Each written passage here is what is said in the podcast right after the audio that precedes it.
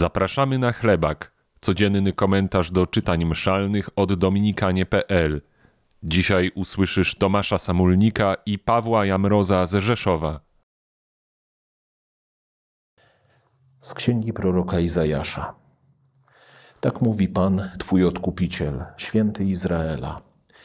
Jam jest Pan, Twój Bóg, pouczający Cię o tym, co pożyteczne, kierujący Tobą na drodze, którą kroczysz. O gdybyś zważał na me przykazania, stałby się Twój pokój jak rzeka, a sprawiedliwość Twoja jak morskie fale. Twoje potomstwo byłoby jak piasek i jak jego ziarnka Twoje latorośle.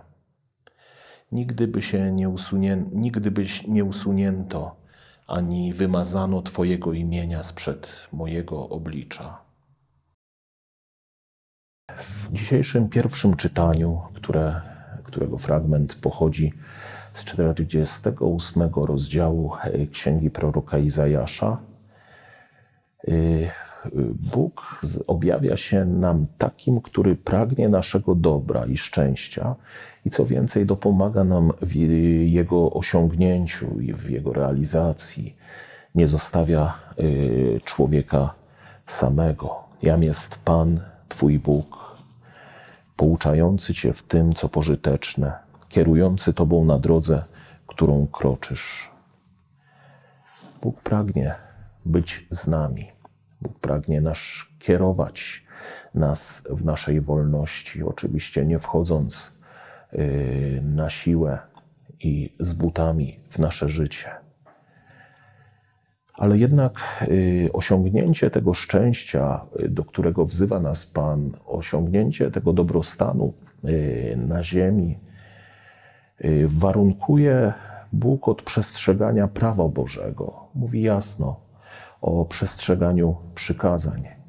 Dla nas, y, ludzi żyjących y, w czasach, można powiedzieć, Nowego Testamentu, w czasach Ewangelii, to właśnie prawo Ewangelii jest dla nas y, prawem, którego, które, do którego przestrzegania wzywa nas Bóg i które warunkuje nasze szczęście. Jeśli, jeżeli będziesz żył tak, jak Ci mówię, mówi Bóg, Stwórca, tak jak Tobie polecam, będziesz szczęśliwy.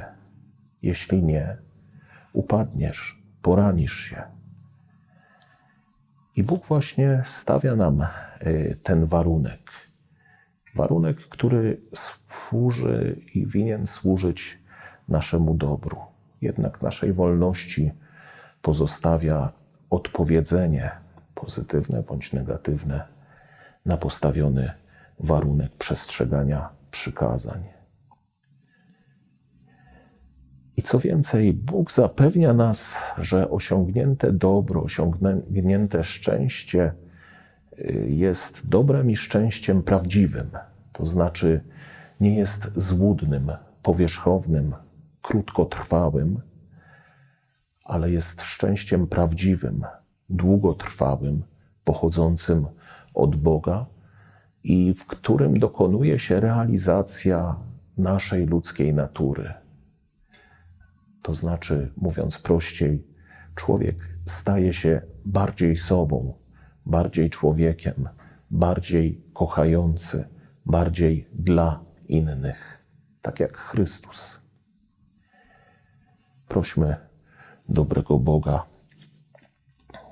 abyś nasze serce uczynił uległymi wobec Jego prawa, które winniśmy przyjąć, poznać wcześniej, zrozumieć i ostatecznie nim żyć. Bo od tego zależy nasza wieczność, od tego zależy również nasze szczęście tutaj na Ziemi w doczesności.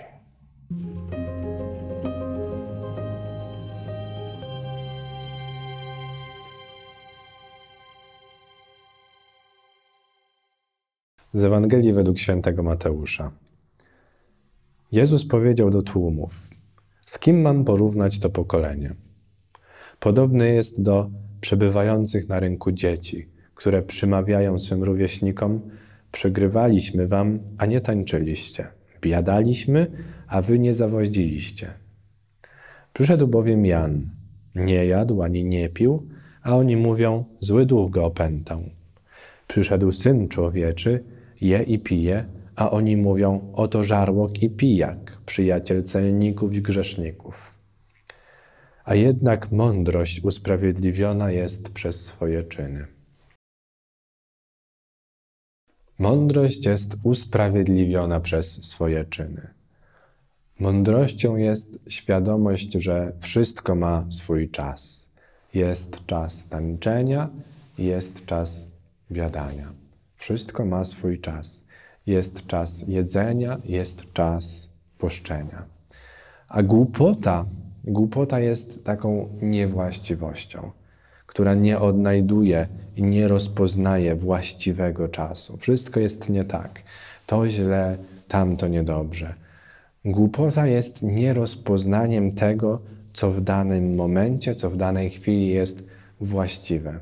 I ta Ewangelia tak naprawdę przypomina nam, że głupota jest niebagatelnym grzechem, że nierozpoznanie czasu i nierozpoznanie tego, co jest właściwe, może się skończyć nawet tym, że przeoczymy przychodzącego do nas Boga.